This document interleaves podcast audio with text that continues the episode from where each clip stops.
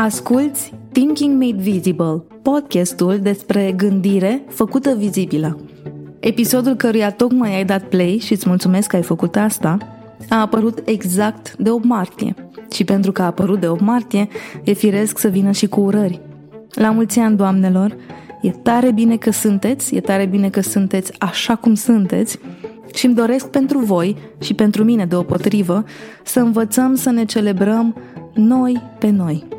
Că asta e cel mai important. Iubirea de sine e ceea ce îmi doresc pentru fiecare femeie, să caute, să găsească și să integreze. La fel ca în fiecare an de până acum, martie este luna în care în Thinking Made Visible am doar invitate. Adică am bucuria să dedic luna femeii femeilor. Prima din lista mea este Gabriela Hranovski. Pe Gabriela o admir și o urmăresc în online de mulți ani. Mi se pare că ne știm de undeva, deși nu ne-am cunoscut niciodată live. Conversația asta, pe care ți-o descoperi în minutele ce urmează, este o conversație pe care eu, ca femeie, eram curioasă să o am cu ea și m-am gândit că dacă tot am eu curiozitatea asta, cum ar fi să duc mai departe o conversație despre Montessori, ceea ce studiază ea și ceea ce predă altora. Te invit să rămâi aproape, femeie sau bărbat, ca să înțelegi despre Montessori mai multe lucruri decât ceea ce pare a fi la modă să se promoveze. Ai să înțelegi la ce mă refer când spun asta, ascultând până la capăt conversația mea cu Gabriela. Ai să vezi că a fost o conversație în care am fost curioasă și pentru mine, în rolul pe care îl joc astăzi ca mătușă a unui pui absolut minunat de om, dar am pus întrebările și uitându-mă la ce fel de întrebări adresează mămicile și tăticii în grupurile de părinți. Așa că s-ar putea ca în întrebările pe care le-am adresat eu Gabrielei să regăsești unele pe care poate le ai și tu în mintea ta despre Montessori, iar dacă nu am reușit să pun acele întrebări, te încurajez să-mi scrii mie sau chiar Gabrielei și să o întrebi. Exact așa cum i-am spus și ei când am invitat-o să avem această conversație, îmi doresc ca acest episod să fie o primă ușă care se deschide spre universul Montessori pentru aceia care încă nu știu exact despre ce este vorba și mai ales pentru aceia care au ajuns la informații care nu sunt chiar cele mai bune legate de această metodologie. Ia-ți timp să asculți episodul până la final. Audiție plăcută!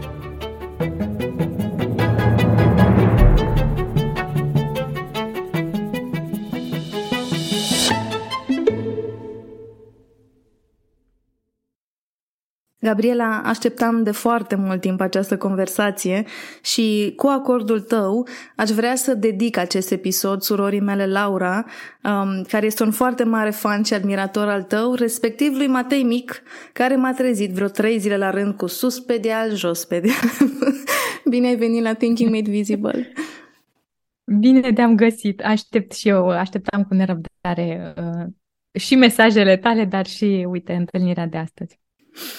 Vreau să vorbim despre Montessori, ceea ce desigur că nu este o surpriză având în vedere ceea ce faci tu, dar îmi doresc ca această conversație să fie conversația între tine, om care crezi, predai, înveți pe alții despre aceste principii, și mine, care o să mă prefac că nu știu nimic despre asta, tocmai ca să pun întrebările pe care consider sau cred sau am anticipat eu că le-ar adresa sau la care caută răspuns un părinte care vrea să înțeleagă mai multe.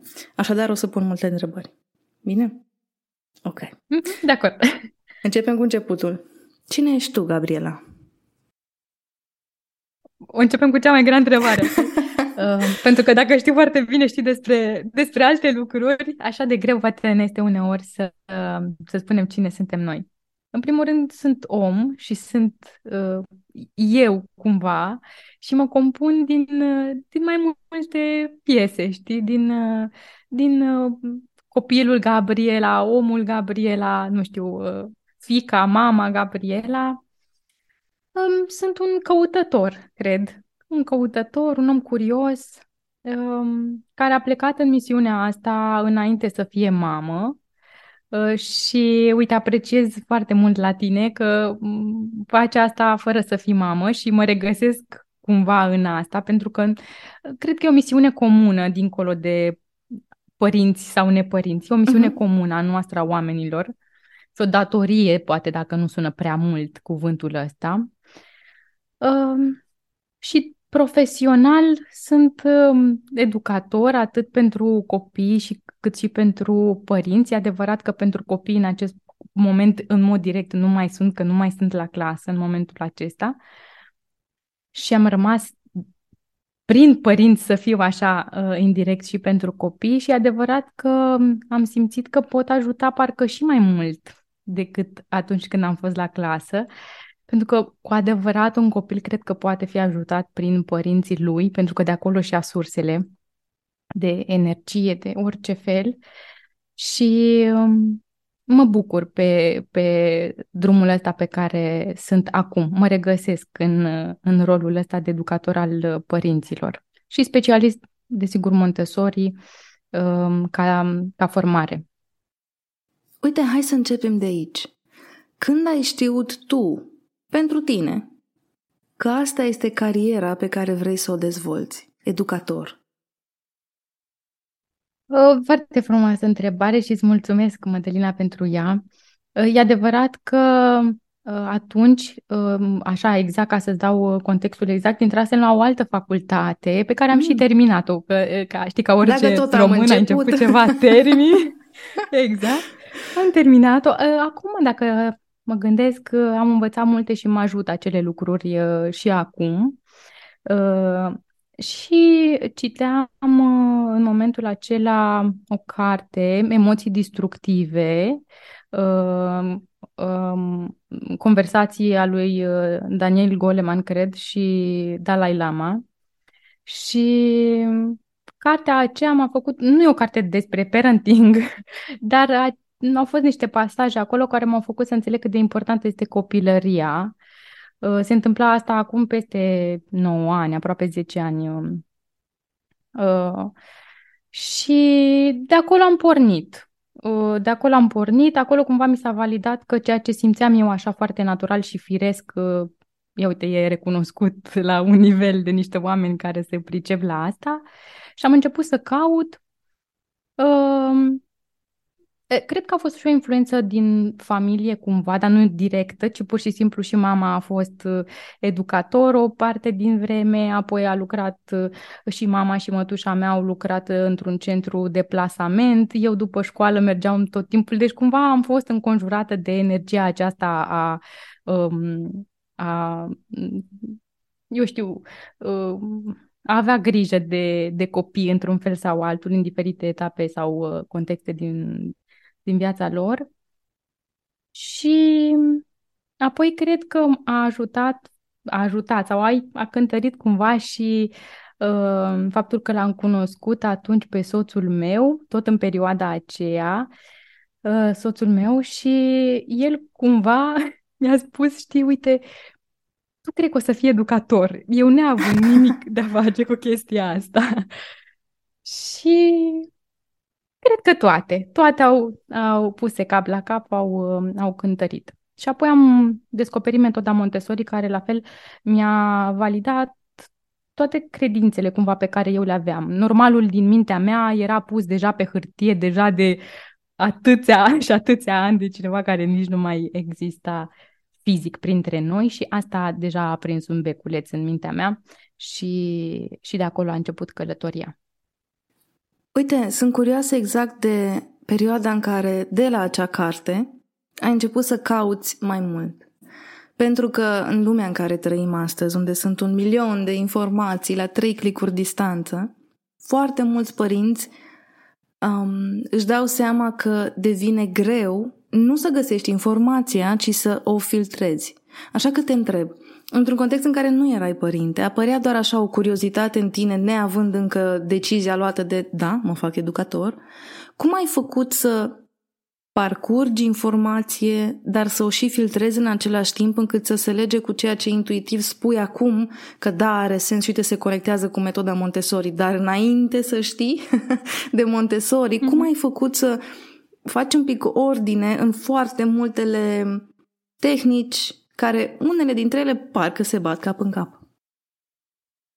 Vezi, acum uh, e un pic diferit în cazul meu pentru că am avut, nu știu dacă norocul sau cum să-i spunem, dar uh, am avut accesul la informația oficială în ceea ce privește Montessori. Cumva, vezi, am avut în jurul meu oameni care au avut încredere în mine sau le-am inspirat eu încredere, nu știu care a fost ordinea, dar uh, am ajuns uh, să cunosc un fondator de grădiniță. Eu uh, deja eram educator, uh, cel puțin încercasem să fiu educator într-un sistem, uh, în sistemul tradițional, într-o grădiniță privată. Uh, nu m-am regăsit acolo și am aplicat la o grădiniță Montessori printr-o cunoștință care deja lucra acolo. Mi-a zis că este un post liber. M-am dus la interviu și persoana respectivă pur și simplu a simțit că am, am acest uh, potențial, să spunem, și în felul ăsta, vezi cumva m-am, m-am dus la sursă. Uh, am ajuns să, să fac, în primul rând am făcut, în prima fază am făcut cursul de asistent Montessori, dar nu, nu de educator, este un curs um, adresat um, și pentru asistenții de la clasele Montessori a fost și bine asta pentru că în felul ăsta mi-am dat seama dacă mă potrivesc în sistemul acesta, dacă mă regăsesc. Uh, și când spun de la sursă, mă refer la Institutul Montessori București, care organizează cursurile, organizează uneori chiar și seri cu părinții, deci au și uh, nu foarte des, dar există această comunicare și cu comunitatea de părinți. Și apoi a urmat cursul mare, îi spunem noi, de educator, care este cumva la ce visează fiecare specialist Montessori să ajungă să facă. Cursul este certificat de Asociația Montessori Internaționale, care este și asociația înființată de Maria Montessori. Deci deja am dat aici două surse uh, sigure și foarte sigure, Institutul Montessori București și Asociația Montessori Internaționale, care au site-uri și sunt active Uh, din punct de vedere al informării. Sunt două surse uh, pe care inclusiv părinții le pot uh, accesa. Um, Asociația Montessori Internaționale are newsletter, podcast, e tot destul de bine pe partea de comunicare, deci există uh, uh, informații destul de accesibile. Apoi aș mai preciza faptul că, da, Montessori este un nume care sună bine, uh-huh. să fim și drepți și vinde bine. Uh, Maria Montessori, Mario Montessori și toți cei care îi continuă misiunea Mariei Montessori, uh, dar în principal Maria Montessori și-a dorit ca această viziune a ei să ajungă la cât mai mulți copii, nu neapărat ca metodă, ci pur și simplu să ajungă la cât mai mulți copii. Și uh, acesta este și unul dintre motivele pentru care nu a înregistrat metoda, nu a nu este o metodă uh, înregistrată și atunci oricine poate să folosească acest nume uh-huh. oriunde și oricum. Eu mai glumeam cu părinții, poți să-ți faci o fabrică de biscuiți și eu, și nu e neapărat negativ că poți să-ți faci orice și să o numești Montessori. Probabil că nu a anticipat, a anticipat atât de multe ea, dar n-a anticipat, eu știu, mediul online și toată, exact. toată dezinformarea care ar putea veni de aici. Există și o parte bună și o parte mai puțin bună. Um, și atunci, vezi tu, sursele sigure poate sunt mai puține dacă le luăm așa cantitativ, inclusiv noi educatorii Montessori mai vorbim, păi, noi suntem o mână de oameni, suntem din ce în ce mai mulți, e adevărat acum și e minunat, dar suntem clar mult mai puțin decât atât de multe surse de dezinformare. Uh-huh. Și dezinformarea nu spun cu judecată sau nu cred că e făcută cu rea voință, dar Uh, poate nu neapărat este o informație greșită acolo, dar poate incompetă. Uh, poate că ea fiind deja incompletă, ce ajunge la părinte e și mai incomplet, ce uh-huh. înțelege fiecare și se ajunge așa să, să, să, să nu se mai știe, să nu se mai înțeleagă exact ce este de fapt această metodă, care este mult mai simplă decât ceea ce, cumva, dezinformarea asta o face mult mai complicată decât este ea, că ea este foarte foarte simple și dacă am stat un pic așa să ne ascultăm și intuiția și ce ne spune copilul din fața noastră, ne-am dat seama că asta e de fapt Montessori, da, mai vorbim. Păi mai uite, vorbim hai să vorbim acum. chiar acum. Ce este Montessori? Pentru că, um, așa cum spui și tu, e plin internetul de oameni care adoptă parte din principiile Montessori, dar n-au făcut neapărat formările. Și principiile scoase dintr-un context, unele par de-a dreptul fără sens. și atunci vreau da. să vorbim despre ce este Montessori, așa cum îl vezi tu ca om care ai parcurs niște etape, de la a, ce bine sună, până la stai un pic, am intrat în profunzime, am înțeles ce a vrut de fapt Maria Montessori să fie felul ăsta de a gândi, viziunea ei. Așadar, ce este?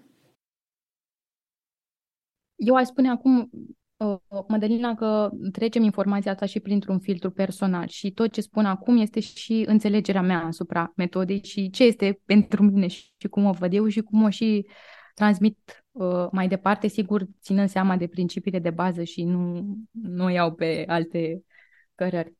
Dar uh, metoda Montessori, din punctul meu de vedere, este un stil de viață, în primul și în primul rând. Nu este o metodă, nu este ceva ce facem, o metodă în, în sensul ăsta al cuvântului din limba română, metodă, pentru că noi ni se pare așa foarte, ceva foarte formal, e ceva ce se întâmplă, eu știu, două ore pe zi, cât stau cu copilul la măsuță, ce este de fapt.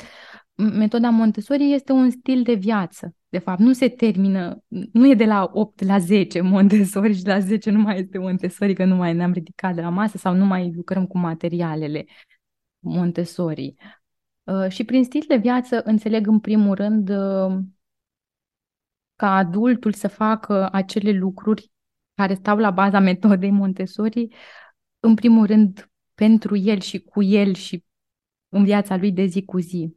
Pentru că, de fapt, copilul de acolo învață, din, din, din ceea ce vede că, că se întâmplă în mediul lui și nu formal, mai ales în primii ani de viață, nu învață formal, până la măsuță și îl învățăm lucruri, sau n-ar trebui să se întâmple așa.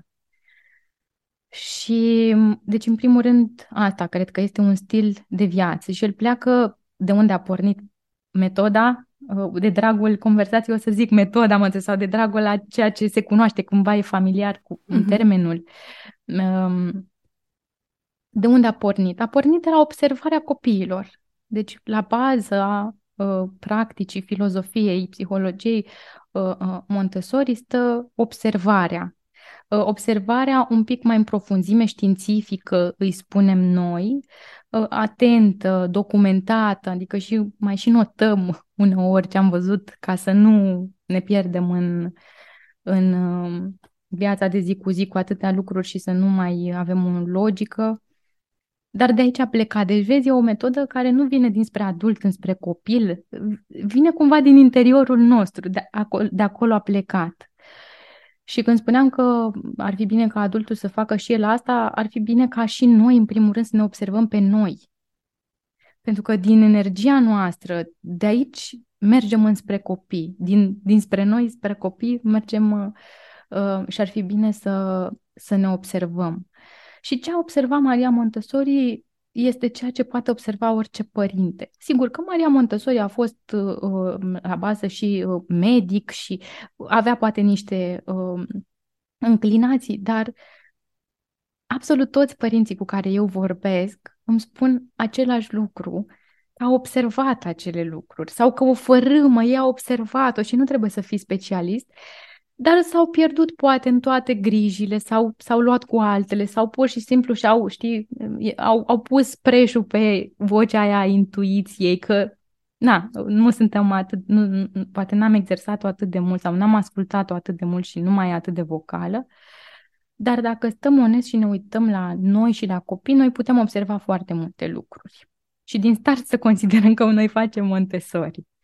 Asta la nivel profund, spiritual, dacă vrei. Metoda Montessori este profund îndreptată către spiritul nostru, ă, către energia creatoare din noi, forța asta cu care se naște copilul și uh, care știe foarte multe. Maria Montessori îi spunea profesor interior, uh, pe care îl are copilul și pe care îl avem cu toții.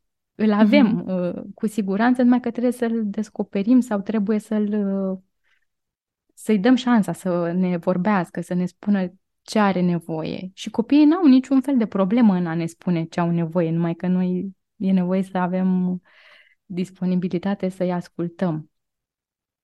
Apoi, ce mai este metoda Montessori este observarea aceasta a nevoilor, a înclinațiilor, pusă în practică, pentru că un, e important să le observi, dar e și mai important să faci ceva ca adult.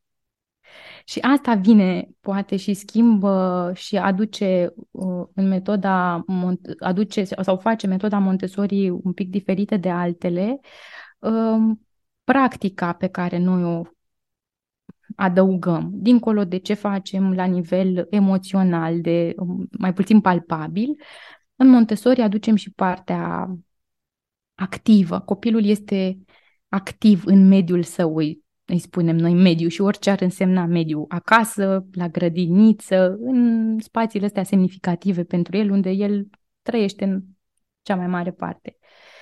Sigur, ar fi ideal să avem un spațiu în care copilul să fie activ și pe la restaurante și pe la... Dar mai avem în România până la a face un mediu așa prietenos cu totul pentru copii și pentru părinți, dar măcar uh, în prima fază acasă, unde eu le spun părinților, copilul vostru se simte acasă, la el acasă, pentru că ce înseamnă să te simți acasă?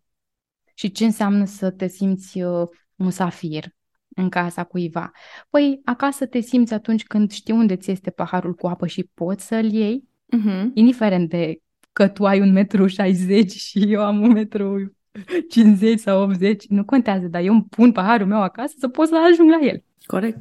Uh, ce înseamnă? Înseamnă să am hainele de ieșit afară, să le am la îndemână.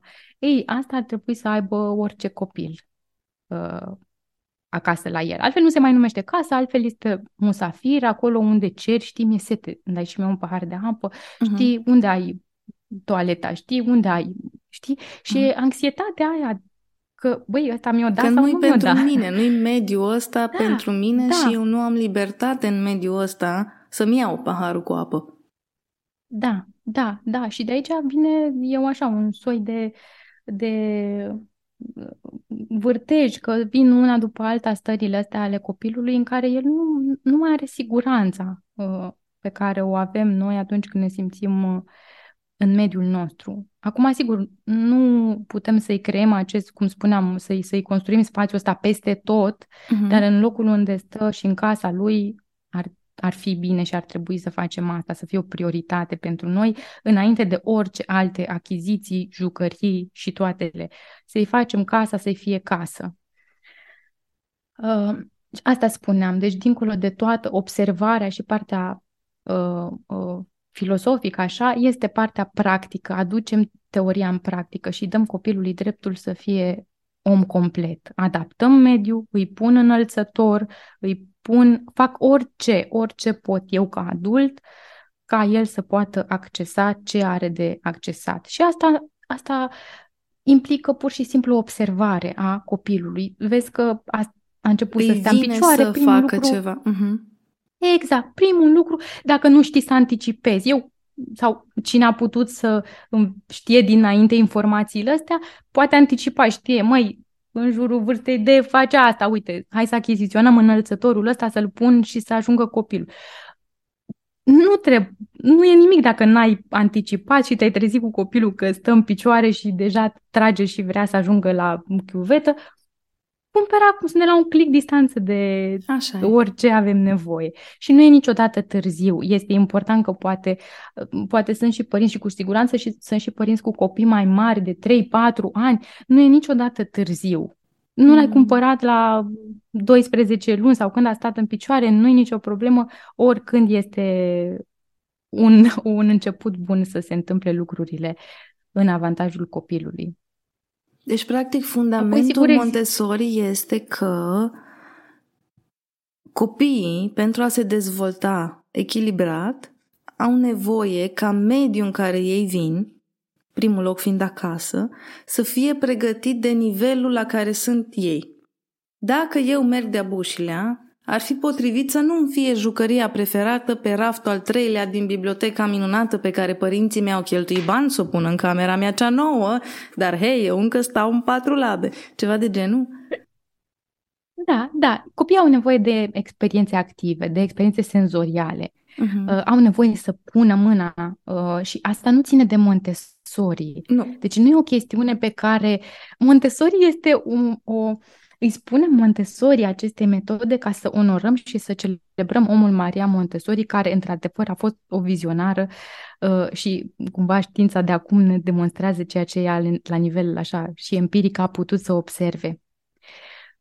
Dar putem să nu-i spunem Montessori, este ceea ce spun toți specialiștii în dezvoltarea copilului, este ceea ce ne demonstrează acum studiile și toate aparaturile și toate scanările uh, posibile. Copiii au nevoie de experiențe active, am nevoie să pună mâna, să tragă, să împingă, să, să să pună mâna, să fie activ, să facă. Și o și să facă asta și n-ar trebui să... Fie, exact, adică să nu fie o surpriză de oh, îi vine să tragă fața de masă. Ok, dar nu e chiar rocket science, da, e firesc da, să vină. este, da. Uh-huh. Da, pentru că este acel profesor interior, dacă este mult mai așa uh, metaforic și ajută părinții mult, păi asta este o, e ceva ce nu ține de copil. Uh-huh. Este o forță supranaturală care ne îndeamnă, știi, fă, pune asta, pune mâna, pune mâna, pune mâna, știi? Să, să, să aibă experiența asta de învățare. Orice se întâmplă este o experiență de învățare. Este și demonstrat științific că totul pentru copil este o joacă indiferent de ce face, mulți părinți spun, păi da, da, o să aibă timp toată viața să spele la vase, că voi Montessori ce faceți toată ziua? Spălați vasele, dă copilul cu mopul, dar nu asta pentru că Uh, nu se întâmplă asta pentru că noi îi punem, ci pur și simplu mediul Montessori, fie la grădință, fie acasă, e compus din bucătărie, zonă de somn, toate zonele firești pe care le avem într-o casă. Dacă stăm și ne uităm la copii, ei în 90% din timp sunt în zona de bucătărie. Uh-huh. Sunt în zona de spațiu comun unde stăm cu toții. Uh-huh. Mai ales în perioada asta 0-3 ani, copiii nu sunt interesați de colțișorul ăla de joacă pe care îl construiesc părinții, uh, poate și înainte să nască, primul gând este hai să-i construim zona de joacă cu niște jucării, el nici nu se uită la ele în prima nu, etapă. Capace, lingură de lemn, oală. Exact, exact. exact. Și modelina astea ne fac și oamenii ăstea ne, ne ajută să supraviețuim adaptarea la timpul și locul în care ne-am născut. Uh-huh el are nevoie, este o, o forță vitală, e o voce care îi spune, băi, învață să folosești ce folosesc ăștia din jurul tău pentru că așa supraviețuiești, altfel jucăriile nu te ajută să supraviețuiești. Și el cumva știe asta.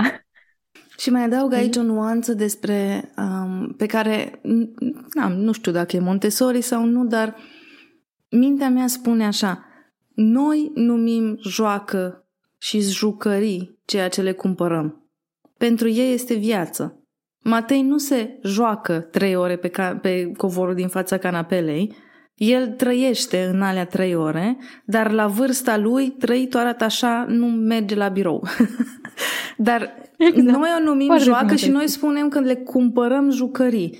Dar nu e așa. Pentru el este o experiență de învățare, felul în care se potrivesc piesele de Lego sau alea magnetice una peste alta, experiență de învățare pe care eu, mătușa lui respectiv, poate în viitor părinte, nu pot să anticipez, a, și acum trebuie să-l învăț că în mâna stângă trebuie să țină o bucată de și să o potrivească cu cea din mâna dreaptă.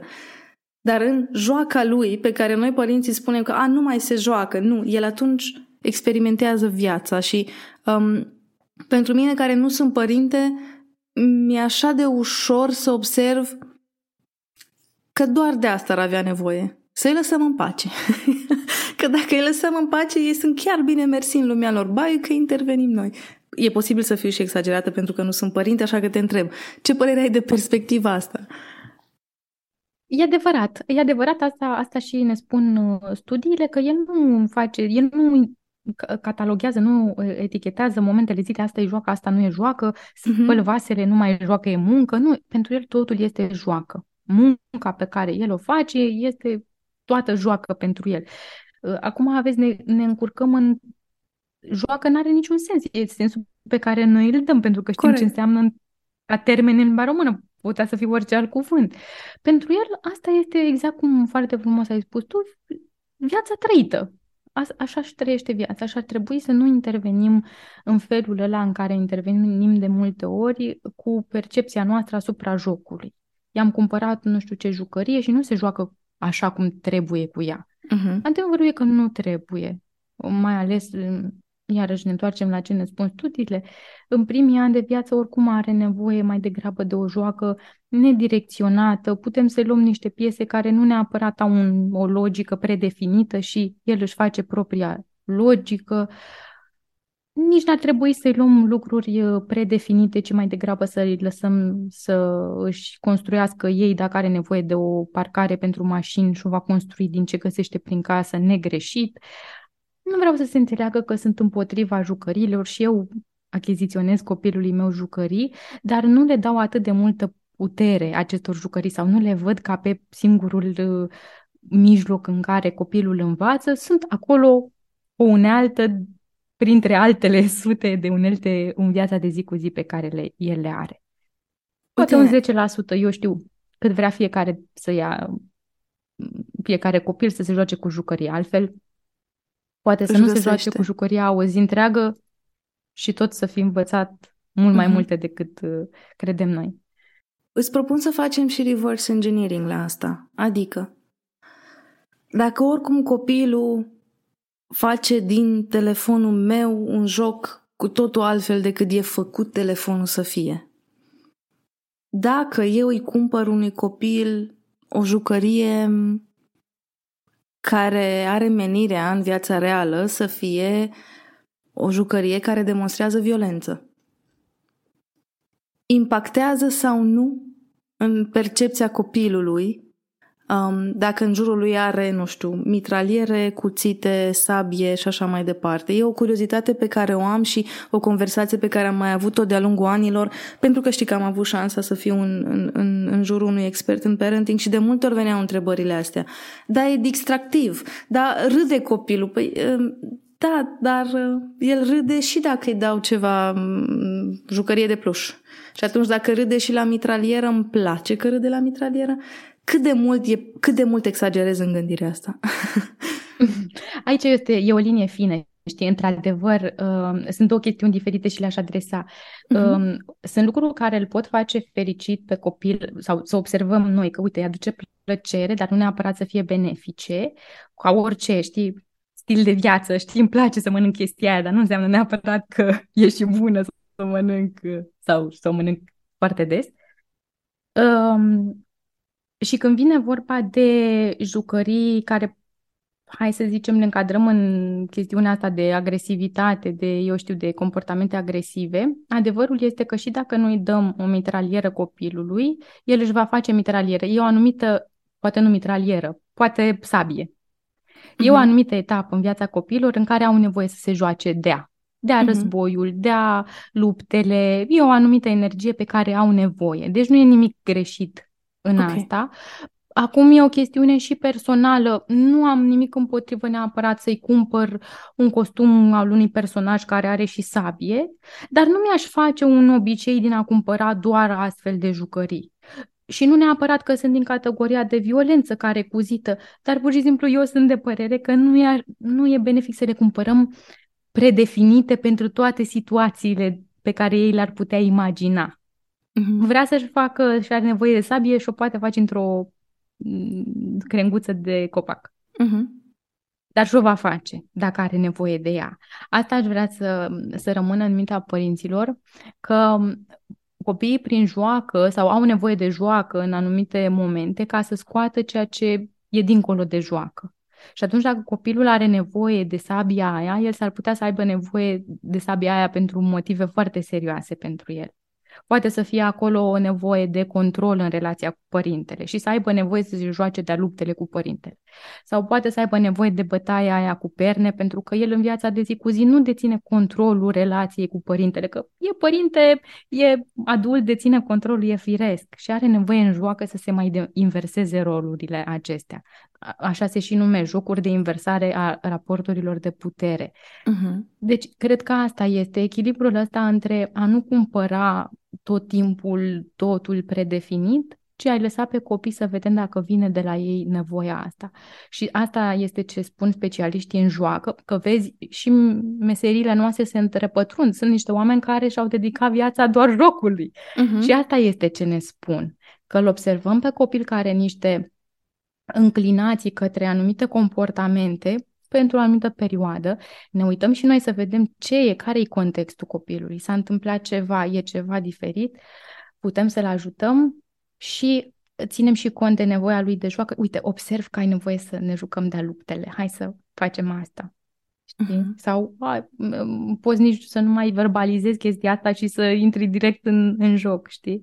Să te prefaci să, ca adult, cazi, te prefaci că ai căzut acolo și asta e important. Copilul în jocul ăsta trebuie să te cam să te trebuie cam să lași să câștige. da, da. No, dar da, el are nevoie să aibă un pic putere, să te lași doborât, să te lași uh, uh, în joc. Și copiii au o percepție foarte clară. Nu ne este teamă, noi atașăm multe frici exact. și, ok, și dacă facem asta, ce o să construim niște... Nu, uh, la un moment dat am primit un, un o replică la, am spus că nu, copiii nu sunt răi, indiferent de comportamentul lor, comportamentul spune altceva, o nevoie și spuneau, ok, și așa se nasc teroriștii sau ceva de genul ăsta, persoanele mm-hmm. astea foarte malefice, așa. Nu, eu cred că teroriștii de fapt se nasc pentru că n-am înțeles ce spuneam mai devreme, că nu sunt răi și că nu, nu li s-a răspuns la nevoie, de fapt. Mm-hmm. Acolo e sămânța. Și, uh, și atunci nu, uh, nu vom naște, nu știu, hmm. viitori adulți sau nu vom construi viitori adulți care să aibă, eu știu, uh, ce comportamente agresive dacă ne jucăm uh, jocuri agresive. Nu, din contră, ce ne spun studiile și specialiștii în joacă este că au nevoie, scot acolo energia, se reglează niște conturi, ghilimele, și comportamentul copiilor uh, devine din ce în ce mai bun. Mm. Mulțumesc pentru completarea asta și sper ca pentru părinții care um, din dorința de a face lucrurile perfect, inclusiv de a face Montessori perfect, da, poate că au dus lucrurile în extrema în care, um, fără să-și dea seama, prea, prea protejează totul, prea trebuie să fie, deși Montessori este exact despre a nu fi regizat, ajung în extrema în care totul e regizat să fie Montessori și na, nu chiar. Hai să ne întoarcem exact la asta. Există cumva o colecție de principii um, pe care Maria Montessori le-a pus la un loc și le dă mai departe prin oameni ca tine legat de Montessori? La fel, o să vin cu știi, cu um, nota mea personală, uh-huh. cu ce poate uh, din, to- din toate principiile am uh, eu, știi, aveam un instructor de dans, uite, acum am dau seama că avem ceva comun, am făcut și eu. E bine, uh, dansuri populare, dar tot dans, nu contează, da, de, da. Da. da. Și instructorul ne spunea, se consideră că știi dansul ăla dacă te trezești la 3 dimineața și îl știi, nu mai stai să te gândești că mm-hmm. știi sau nu știi. Și asta e, știi, principiile pe care, care îmi vin mie la orice oră din zi și din noapte. Cred că este, în primul rând, vorba de respectul față de copil. Un respect pe care să-l uh, trăim, nu să-l înțelegem uh, sau nu numai să-l înțelegem uh, rațional, pentru că l-am citit și pentru că știm cât de mult ajută, și un respect pe care să-l respirăm și pe care să-l trăim fără să fie, știi, a zis Gabriela sau a zis orice alt specialist în, în dezvoltarea copilului uh, că așa trebuie să respectăm copiii. Nu, este un respect care vine din uh, convingerea noastră. Și asta și aici se ajunge prin, prin lucru cu sinele, prin, printr-un proces personal al fiecărui adult, părinte, indiferent de rolul lui, ca să poți respecta copilul din fața ta, e nevoie să, în funcție și de experiența personală, să ajungi să respecti copilul din interiorul tău. Și dacă de-a lungul vremii în viața ta și în copilărie ai auzit orice numai lucruri care te duc cu gândul la respect, atunci înseamnă că ai nevoie de să lucrezi ceva până să ajungi să le respecti pe copilul din fața ta, care nu ești tu. Uite, hai să de multe ori... exact asta. Pentru părinții care ne ascultă, um, e greu ca adult să răspunzi tu pentru tine, mă, eu respect copilul din fața mea? Pentru da, poate că, să fie general. Ce înseamnă asta? Exact. Ce înseamnă să respect copilul din fața mea? Sunt foarte mulți părinți care, lovind copilul, consideră că îl respectă pentru că îl învață să fie, nu știu, rezilient. Dau un exemplu. Așadar, ce înseamnă, din nou, din perspectiva ta, să respect un copil? Să nu faci la adresa lui, în relație cu el, și nici nu măcar nu, nu neapărat în relație cu el, și dincolo de relația cu el, ceea ce n-ai face nici cu tine și nici cu alții. Doar pentru că este copil. Și aici vine eu cu o frază, ai mă că e copil, nu știe el. Exact. Ce-mi răspuns la asta? Da. Adică n-aș vorbi, eu nu m-aș duce, cumva vezi, exclud și am credința asta și speranța că, deși știu că se mai întâmplă asta, să, să fie loviți, dar eu mă refer la lucruri poate foarte subtile, de genul, eu nu aș vorbi uh, lucruri personale despre copilul meu cu altcineva decât cu o persoană care într-adevăr știu că mi este aproape, este un prieten. Adică nu, n-aș vorbi în sensul ăla, știi, de, de rău. Eu mă, mă gândeam, oare există într-o realitate paralelă niște grupuri de copii unde unde ei vorbesc despre noi? părinți. Grupul copiilor da, sătul da, de părinți. da, da. Deci aș vorbi, aș vorbi doar într-un cadru uh, în care eu știu că pot să vorbesc asta. E un cadru reglementat, dar nu neapărat formal, dar este un cadru prietenos cu mama, cu copilul. Știu că acolo nu se râde, nu se... Uh,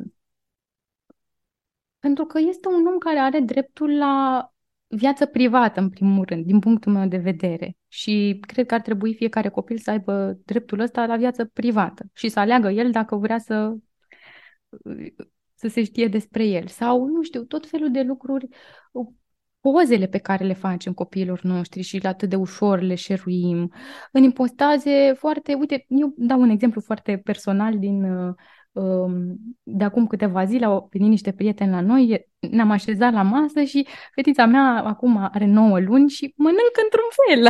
e firesc, ca orice copil care abia de câteva luni a început diversificarea și uh, m-a întrebat dacă poate să-i facă o poză. Și eu i-am spus că nu, nu, aș prefera să nu facă asta pentru că nu mi se pare e felul în care ea mănâncă, nu mi se pare mie cel puțin nu mi se pare nimic. Sigur că e asta amuzant uneori uh, și noi zâmbim, dar nu mi se pare că asta poate să fie subiectul, nu știu, unor lucruri uh, pe care să le discutăm noi sau să comentăm despre ele, uh, pentru că copilul simte aceste lucruri și simte cum ne raportăm. Sigur că noi din familie ne raportăm într-un fel, dar în mediul online ne raport... nu mai știm cum se raportează alții. Corect, nu mai ai control.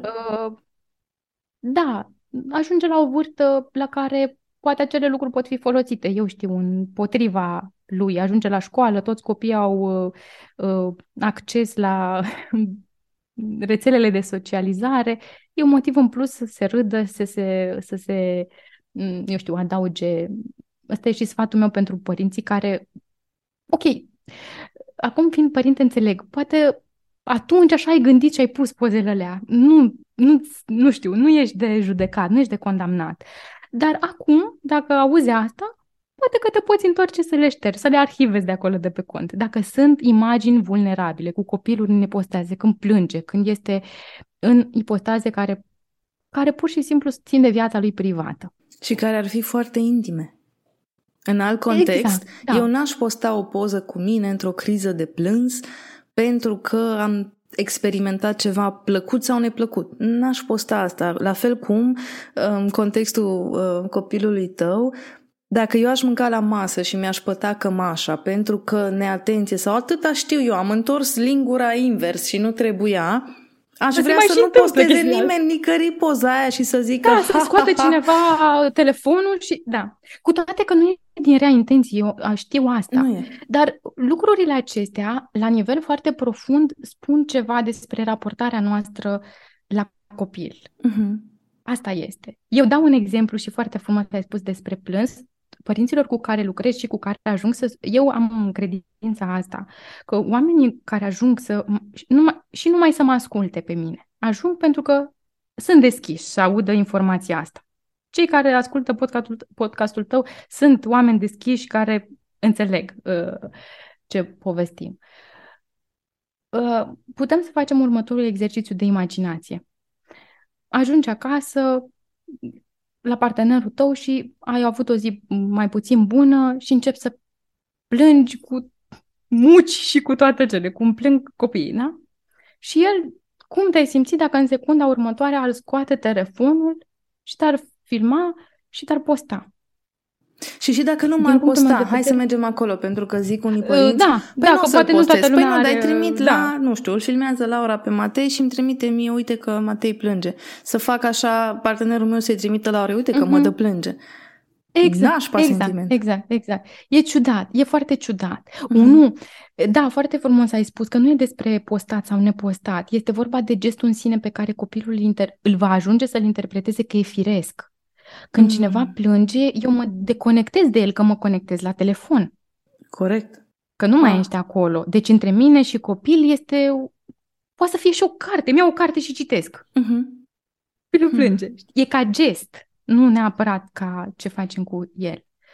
Uh, Din punctul meu de vedere, și asta este respectul la nivel foarte profund. Microgesturile acestea, care de fapt vor fi mecanismele de viață ale copilului, ce se face când. Hmm. Tu, râ, tu plângi, eu nu r- mai râd, chiar dacă poate eu am avut o zi bună. Mhm. Mă opresc din râs și măcar nu, nu mă apuc să plâng și eu, dar măcar sunt acolo în povestea ta.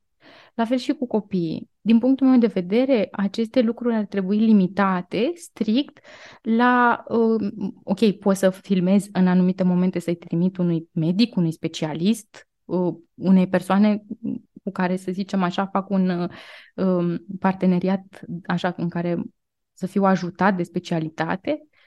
Uh, Acum, sigur, se mai întâmplă să fii cu telefonul să-l filmezi și el atunci fix să se împiedice și să cadă. Oprești filmarea și Da. te duci la copil, nu înseamnă să nu ne mai filmăm. Am și eu mii de poze și mii de filmulețe. Da. Dar este limita aceea, limita aceea care de fapt este o lecție de viață pentru copil. Și asta poate însemna respectul. Che- chestiunile acestea foarte, foarte fine. Și cred că ajută să ne gândim exact așa, să ne punem tot timpul în papucii copilului, că noi putem să facem asta, avem capacitatea asta să ne punem, să ne facem exercițiile astea de imaginație, cum aș simți dacă. Hmm. Și vede fiecare cum s-ar simți dacă și de multe ori e, e foarte clar de acolo. Hmm. Și ăsta ar putea fi un principiu, respectul acesta pe care să-l demonstrăm copilului, la fel, la fel cum îl demonstrăm altor oameni din jurul nostru. Mi se pare foarte fain Apoi, că, iartă-mă că te întrerup, mi se pare foarte fain cum, exact ce spuneai la început, că e o împletire de elemente și principii ce țin de aproape spiritualitate și profunzime și umanitate, combinate cu ceea ce a fost în, în primii ani în care în România devenea la modă Montessori, când au apărut jucăriile Montessori. N- Nimeni nu știa exact cu ce e diferită jucăria asta de ailaltă care asta îi spune Montessori și la asta nu-i spune Montessori. Nu prea înțelegeai. Un, la început era cu toate jucăriile de lemn sunt Montessori, după aceea nu, că nu Și a fost așa confusing pentru că ceea ce se ia partea filozofică ca să fie mai ușor de oameni și de integrat, a născut o parte de lucruri, de elemente pe care să poți să pui mâna. Dar fundamentul, fundament al metodei Montessori, care e de fapt un stil de viață, cum spui tu, este în profunzimea și spiritualitatea din spatele dinamicii pe care noi adulții o avem cu copiii, indiferent ce rol jucăm în viețile lor. Zic bine? da, foarte bine. Uh, Ca să dau o scurtătură pentru Te rog. părinți,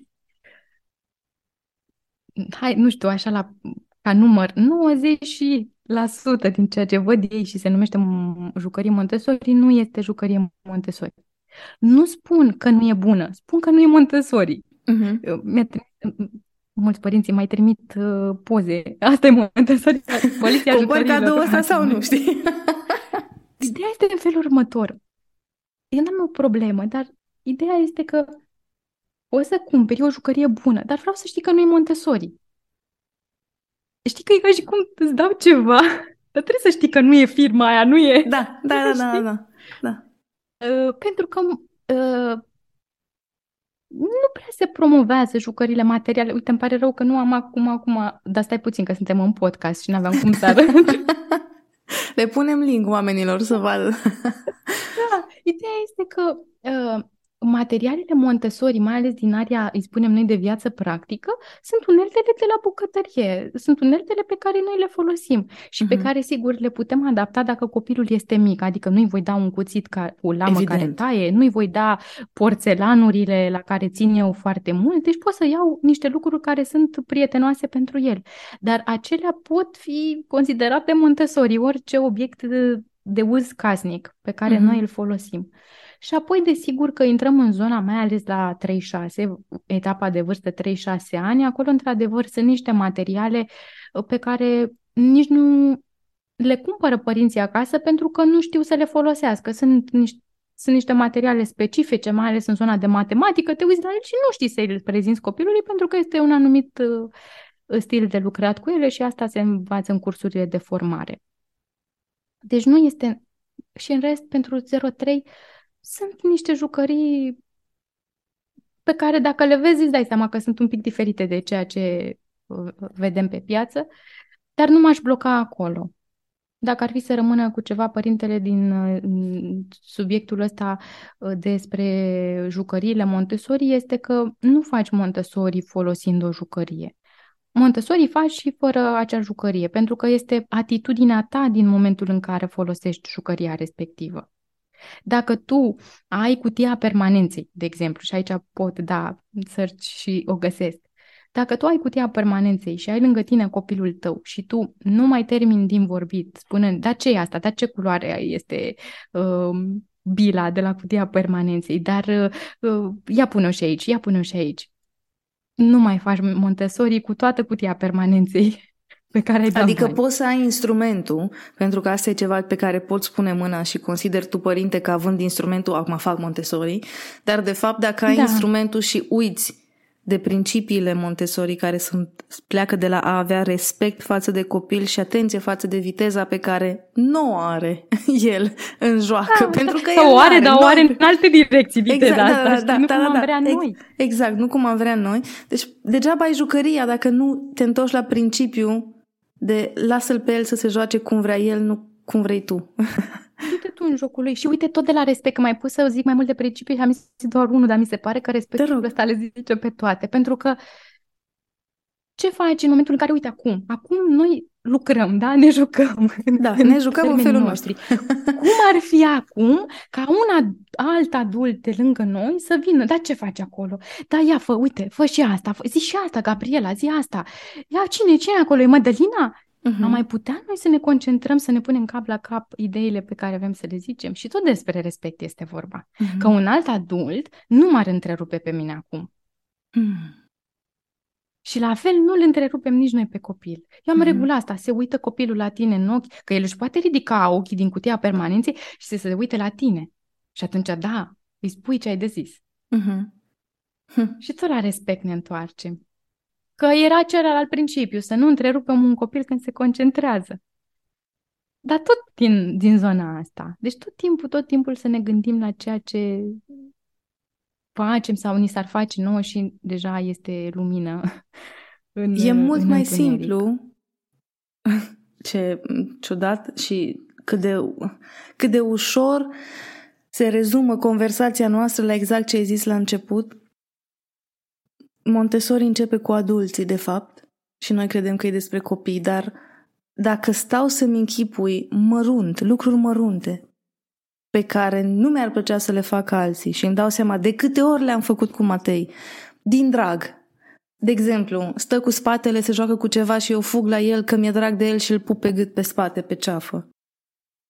Dacă mi-ar face mie cineva așa Poți să faci asta odată. Pare, știi cum, acum nu putem să fim că și Montessori nu, se consideră da. a fi foarte rigid și foarte, știi, nu, suntem, eu e cu echilibru și aici. o persoană și amuzantă. Adică poți să faci asta odată, dar dacă ca adult care petrește timp semnificativ cu copilul faci asta de fiecare dată sau faci asta de mai multe ori decât nu face asta, atunci da, ar fi o problemă, că înseamnă că copilul nu se mai concentrează, nu mai ajunge să ajungă și el în punctul de uh, flux de concentrare. Deci e important să ne uităm și noi la noi, așa, cantitativ, uh, este, este prea mult, este și bine, sunt lucruri pe care ar trebui să nu le facem niciodată, dar cu mențiunea asta că și dacă am, fă, am făcut-o, am gafat-o, avem tot timpul uh, șansa să facem data viitoare mai bine sau să mergem în relație cu copilul și să recunoaștem că am greșit. Hm. Hai să mergem și pe calea asta. Care este, din expertiza și experiența ta, lucrul cel mai greșit înțeles legat de Montessori, pe care, uite, eu recunosc, în primul rând, era asta, uh, dorința de a căuta obiecte, orice înseamnă obiecte, de la jucării la chestii pe care ar trebui să le aibă copilul în jurul lui, care să fie Montessori. Ce-o fi însemnând, nu știu, dar acum vorbim cu tine îmi dau seama că n-are nicio treabă și că nu mai trebuie să caut nimic, ci să mă pun da. în momentul prezent și cu respect lângă copil, nu să mă duc să-i cumpăr nu știu ce jucării de fiecare dată când ne vedem. Dar te întreb, care este cel mai greșit înțeles lucru uh, legat de Montessori? Cred că este ideea că nu există reguli și copiii fac oh, ce da. vor și sistemul Montessori naște niște uh, neadaptați în viață, da, pentru că viața ce presupune? Viața presupune niște reguli și sociale și de grup restrâns. Oriunde sunt reguli, vrei să faci parte dintr-un grup, respecti regulile grupului. Așa e. Și asta, din punctul meu de vedere, este o eroare. Din punctul meu de vedere, cred că, bine, acum nu ca să punem, uh, să facem comparație între Montessori și alte sisteme, că ți-am zis, diferența este așa, de nuanță, poate de niște materiale, de niște unelte, dar la bază noi respectăm aceleași lucruri. Um, este vorba despre faptul că, de fapt, în Montessori, poate sunt mai multe reguli decât în, hai să zicem, în tradițional, că aici am oare și ce experiență. Uh, sunt, nu știu dacă mai multe, dar mai degrabă poate clare, constante. Uh-huh. Uh-huh. Și copilul deja devine foarte sigur în mediul Montessori pentru că el știe sau ajunge să știe cu ajutorul nostru ce se poate, ce nu se poate, este ajutat să le respecte atunci când nu poate, că e fire să nu poată, că și acolo ne referim la niște limitări, dar nu limitări în sensul acela negativ, dar din sistem nu poate să respecte niște lucruri, pe moment îl ajutăm să o facă și asta cred că este eroarea cea mai mare, că nu există reguli, că un copil din Montessori nu se mai poate raporta la o viață nemontessori, știu eu, după grădiniță, după școală. Ok, hai să vorbim exact despre asta. Spune că nu, nu are... Ok, deci experiența îți arată că nu e așa. reguli. Da, Clar da, există da, da. reguli, dacă vorbim despre reguli și există niște reguli foarte clare și foarte rezonabile în ceea ce privește și adulții și copiii, că și adulții au reguli și copiii au reguli în Montessori, ca să putem să ajungem la filozofia din spate. Uh-huh. Um, și mai degrabă sunt niște reguli, dacă vrei, ca să ajutăm un pic, care îl ajută pe copil să să ajungă în punctul ăla în care are el nevoie să ajungă, dar în care n-ar putea fără regula aia, pentru că el nu poate lua decizia neavând, să, să spunem, creierul suficient de dezvoltat. Deci regula vine ca o completare, să spunem așa, la nevoia copilului. Noi tot timpul ne ghidăm după nevoia copilului în cea mai mare parte. Că mă refer aici, uite, la scaunul de mașină. Chiar vorbeam acum mai devreme cu cineva că nu stau copii în scaune de mașini nu e nevoia lor în sensul ăla, nu identifică ei ca fiind nevoia lor, dar e nevoie să stea ca să-i știm în siguranță. Și atunci îi ajutăm cu regula asta pe care nu o pot înțelege, nu ne putem aștepta de la ei, mai ales în primii 2-3 ani de viață, să zică, a, da, ce bine zis, să stau în scaunul ăsta, că uite ce se poate întâmpla. Deci există aceste reguli. Și apoi când vine vorba de lipsa de adaptare a copilului care vine dintr-un mediu, așa zis, fără reguli, că deja am stabilit că nu e așa, și aici singura chestiune um, pe care o pot să o spun ca paranteză este ca un părinte să meargă într-un mediu cu adevărat Montessori, într-o credință cu adevărat Montessori, cu niște uh, educatori certificați, pentru că eu pot să spun există reguli, dar un părinte dacă nu are niște experiențe concrete cu treaba asta, să vadă cu ochii lui cum arată un mediu și cum se desfășoară lucrurile, este puțin probabil să fie semnificativă informația. Un copil care crește într-un mediu cu respect, ca să-i spun dincolo de Montessori, uh-huh. este un copil care se va putea adapta la viața așa cum vine ea. Pentru că, da, viața poate nu este tot timpul, eu știu ce culoare, dar dacă avem un fundament și avem un, o anumită bază, putem să ne să ne adaptăm, să ne revenim, să ne, să ne să, e, orice ar fi nevoie să se întâmple ca să fim uh, până la urmă bine.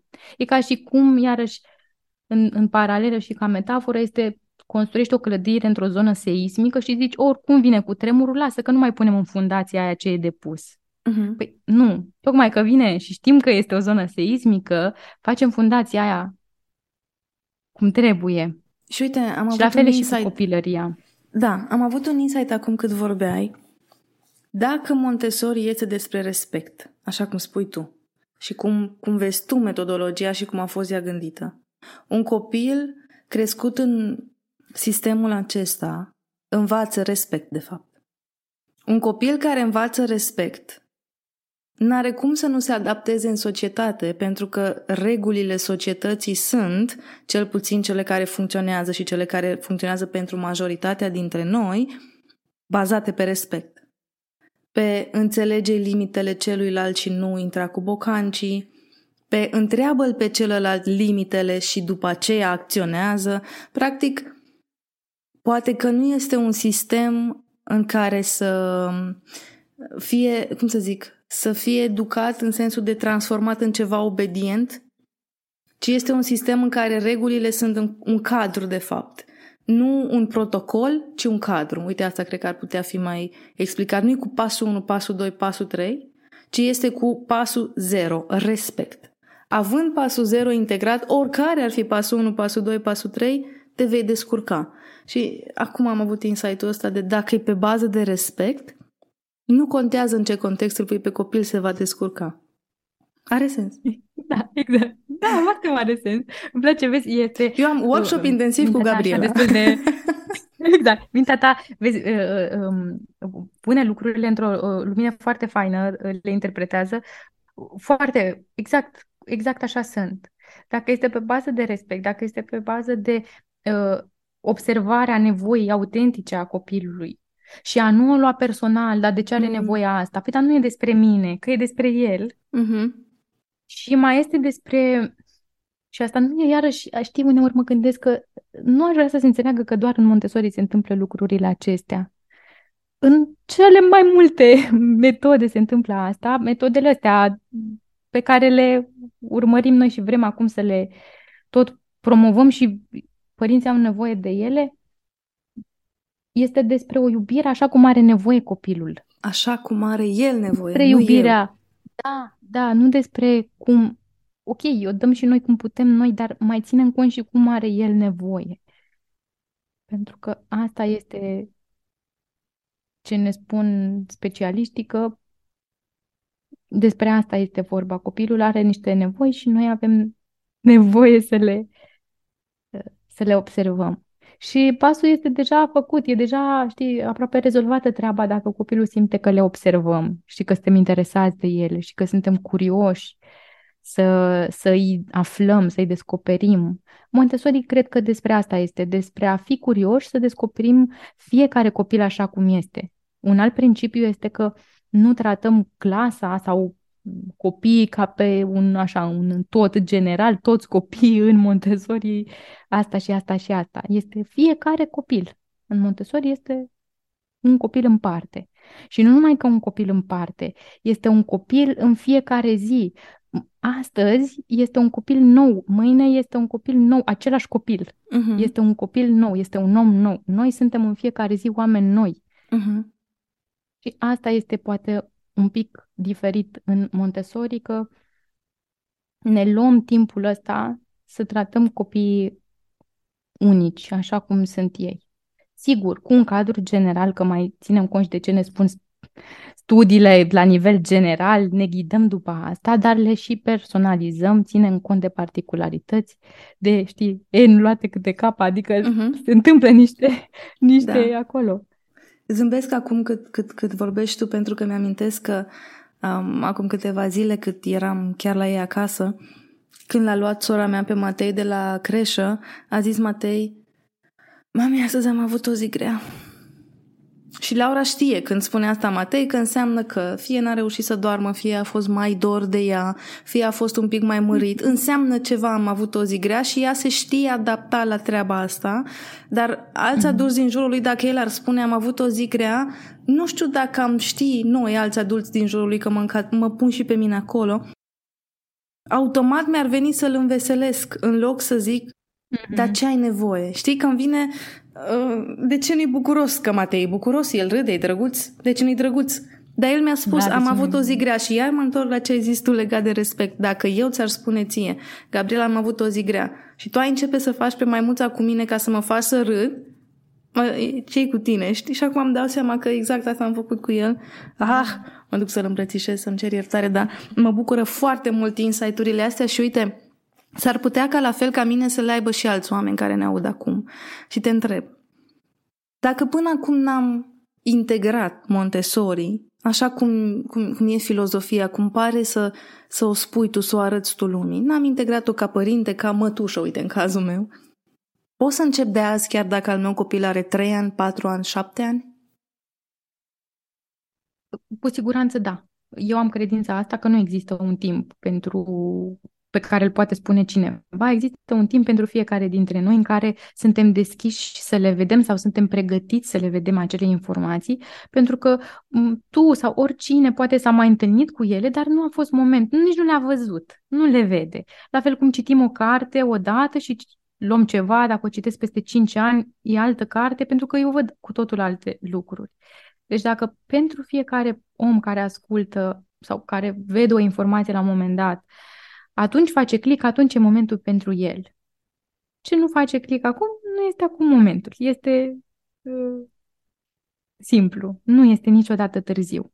Și din punctul meu de vedere, asta este o mare șansă pentru copil să-și vadă părintele că evoluează, că este dornic de învățare, că vindecă ce are de vindecat, că greșește și îi mai dă și șansa copilului să vadă cum se repară lucrurile Că dacă, bine, nici nu se poate, că dacă s-ar putea să fim perfecți, noi ne-am pune mintea să fim perfecți, dar bine uh-huh. că nu se poate, ca să mai avem și șansa să ne, uh, nu știu, să ne reparăm în felul ăsta, pentru că reparați fiind așa sau vindecați, suntem poate mai, mai minunați, dacă se poate spune așa, decât am fost înainte.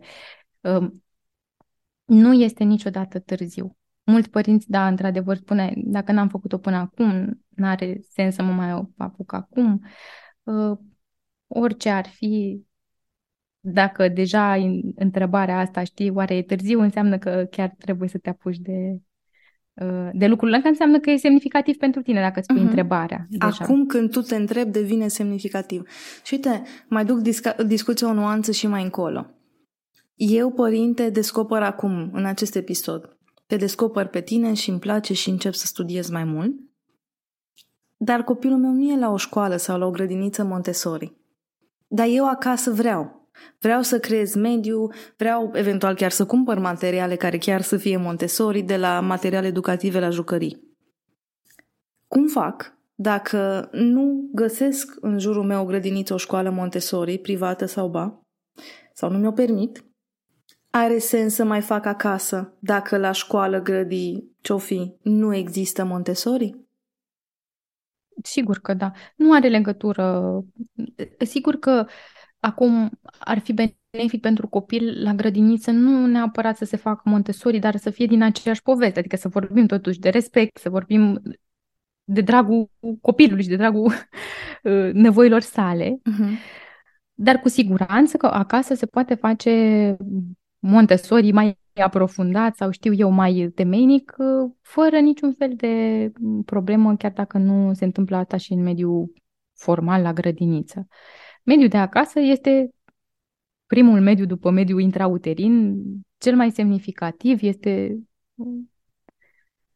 rădăcina uh-huh. a ceea ce se construiește ulterior și atunci cu siguranță că putem să facem acele lucruri bine, independent de tot ceea ce se întâmplă în jur, chiar și independent de ceea ce se întâmplă în familia extinsă. Uh-huh. Pentru că de multe ori ne confruntăm și cred că este și un firesc al lucrurilor, ca generațiile să fie diferite. Avem în noi, este naturală dorința noastră de a fi mai buni decât generațiile anterioare, este și o binecuvântare, că de asta suntem unde suntem. Uh, și atunci uh, e mai greu, într-adevăr, pentru părinți, dacă ei îmbrățișează metoda aceasta cu respect și în întâlnirile cu familia extinsă sau chiar și cu alți prieteni, lucrurile stau altfel, uh-huh. dar asta nu este un motiv să renunțăm noi la ceea ce vrem noi sau la ceea ce știm că este benefic pentru copil și hai să privim și dincolo de copiii noștri. Este o misiune comună a uh-huh. generațiilor viitoare să creștem niște copii și niște generații mai bine cu ei că vom face și noi greșelile noastre în calitate de părinți, ei vor vindeca ce au de vindecat, dar cred că misiunea noastră ar trebui să primeze.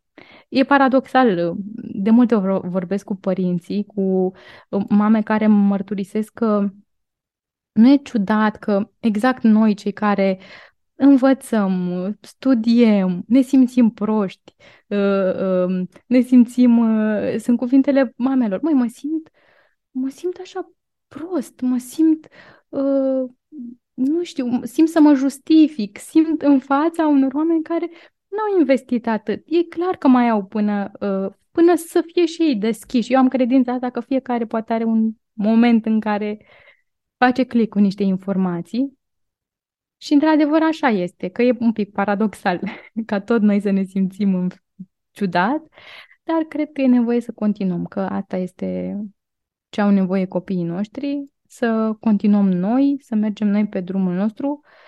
E și o lecție de viață pentru ei, să ne vadă mm-hmm. pe noi că ne ținem de misiunea noastră și oricum își vor lua ei ce au nevoie din ce facem noi, că și asta e o poveste, că mm-hmm. noi facem niște lucruri și copiii au și ei filtrele lor, interpretează și ei cum pot și cum au nevoie să interpreteze. Aș vrea să încheiem conversația, dar să mă asigur că este de fapt o ușă care duce spre o continuare pentru cei care ne ascultă, pentru că exact asta mi-am dorit să fie conversația mea cu tine. Să fie un fel de mostră a unui alt fel de a gândi legat de educația copiilor, dar știu că n-ajunge o oră, o oră jumătate să aprofundăm tot ceea ce tu predai de ani de zile și ce îți propui să predai pe termen lung. Um, așa că închei conversația noastră cu întrebarea despre cum, dacă sunt un părinte care te-am auzit azi și măcar sunt curios să citesc mai multe, cum învăț Montessori fără să mă apuc să fac cursuri pe care le face un educator?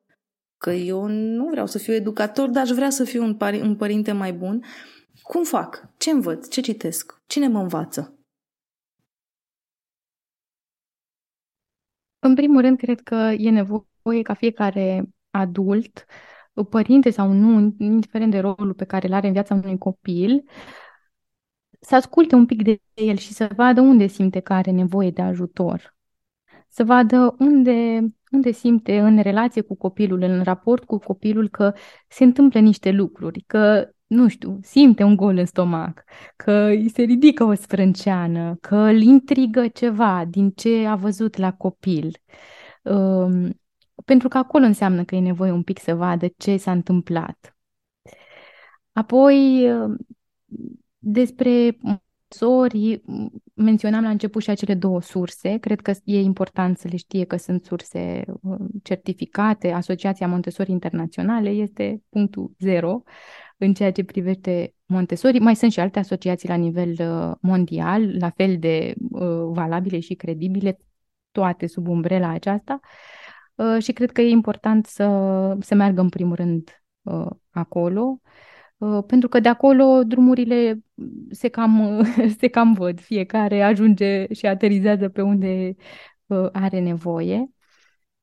Să se uite și la specialiștii din România. Eu am și chestia asta. Avem mulți specialiști în România, și în Montessori și dincolo de Montessori. uh, care se uită sau învață de la cei din afară, uh, de să nu consideră că doar ce este, nu știu, știi, în altă limbă este ok, uh, pentru că, din fericire, acum uh, există foarte multe surse. Uh, chiar și pe Montessori, deși un pic mai puține, poate, pentru că mm, colegele mele rămân de multe ori doar la clasă și nu merg mai departe în mediul online.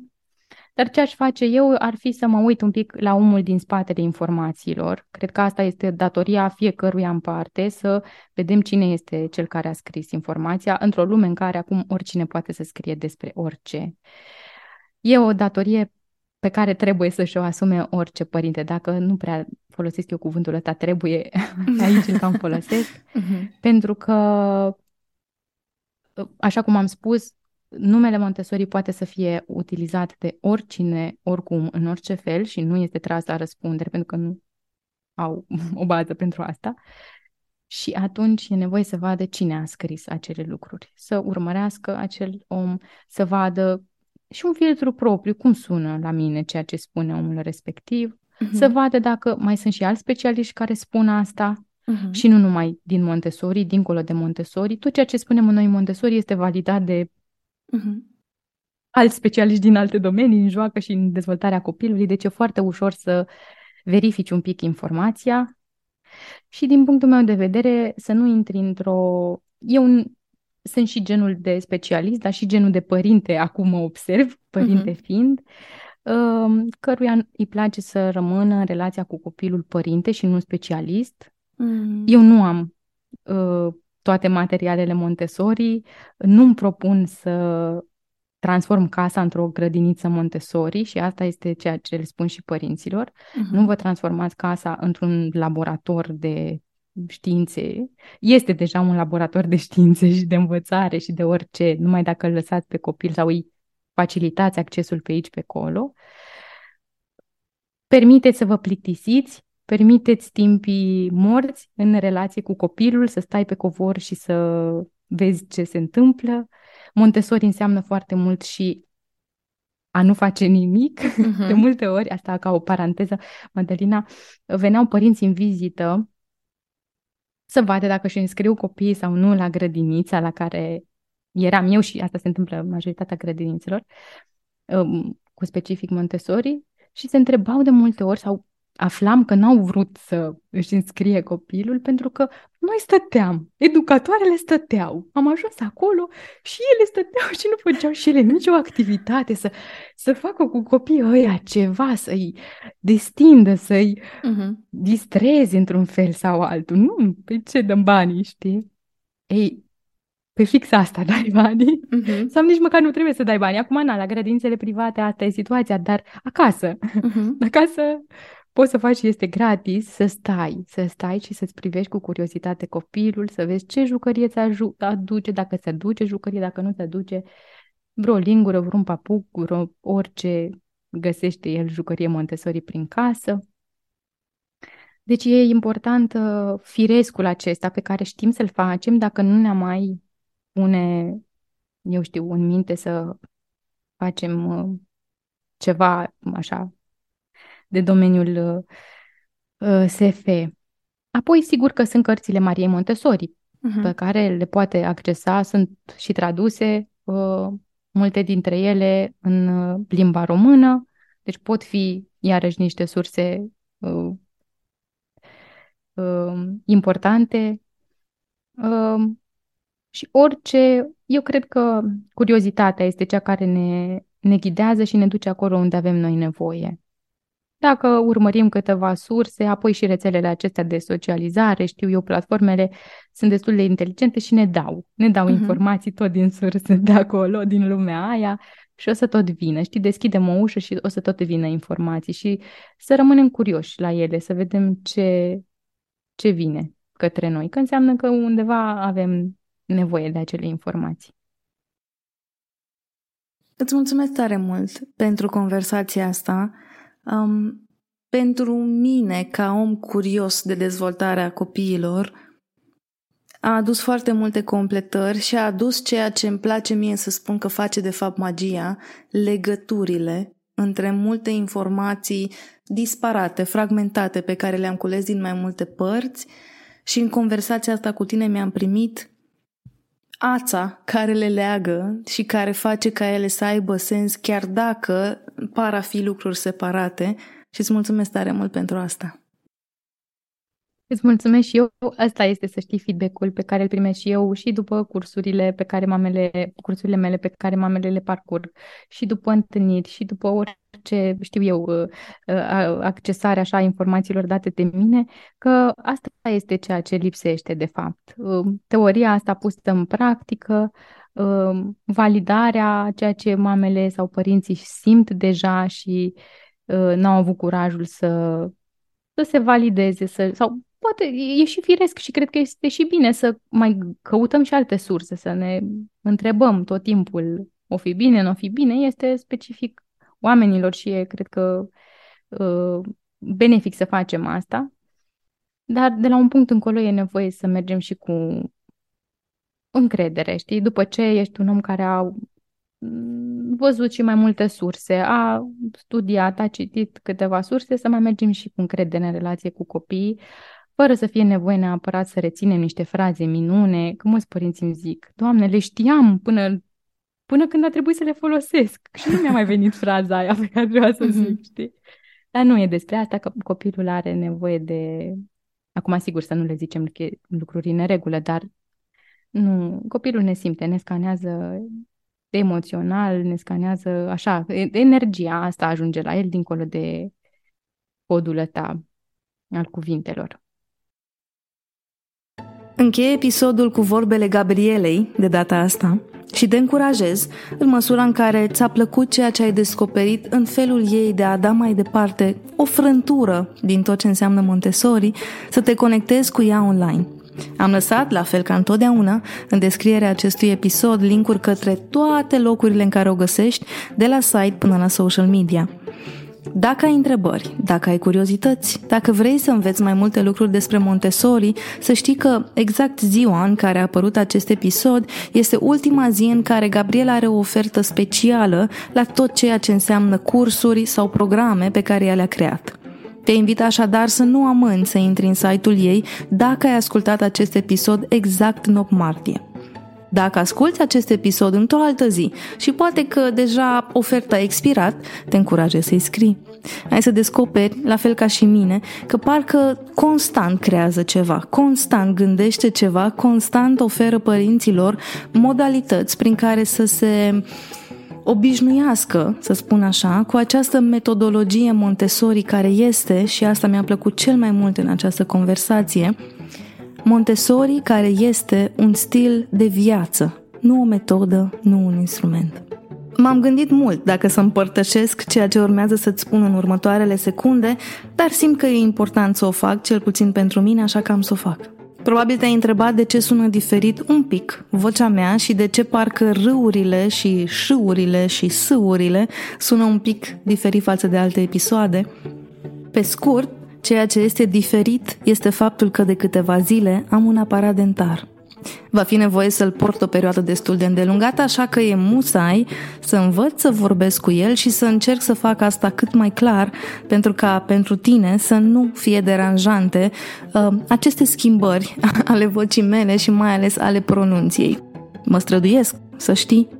Și da, mă bazez și pe colegul meu de la editare. Flavius, mulțumesc că faci asta, că va reuși să editeze momentele în care nu-mi iese nicicum. Simt să împărtășesc asta pentru că vreau să te rog să ai răbdare cu mine, un pic mai multă decât ai avut până acum, pentru că nu este deloc ușor, unu, și doi, pentru că am avut și foarte multe emoții în a decide dacă sau când îl montăm, tocmai ca să nu stric experiența audio din Thinking Made Visible. Sper că nu se strică și sper că învăț să râd la propriile mele gafe atunci când sar peste râuri sau peste șâuri. Îți mulțumesc că ai ascultat acest episod până la final și mulțumesc că ai avut răbdare să mă auzi vorbind chiar dacă sunt un pic mai rârâită decât de obicei. Te încurajez să rămâi aproape de noi, să ne conectăm în social media, pe pagina de Instagram, pe pagina de Facebook sau pe canalul de YouTube al lui Thinking Made Visible.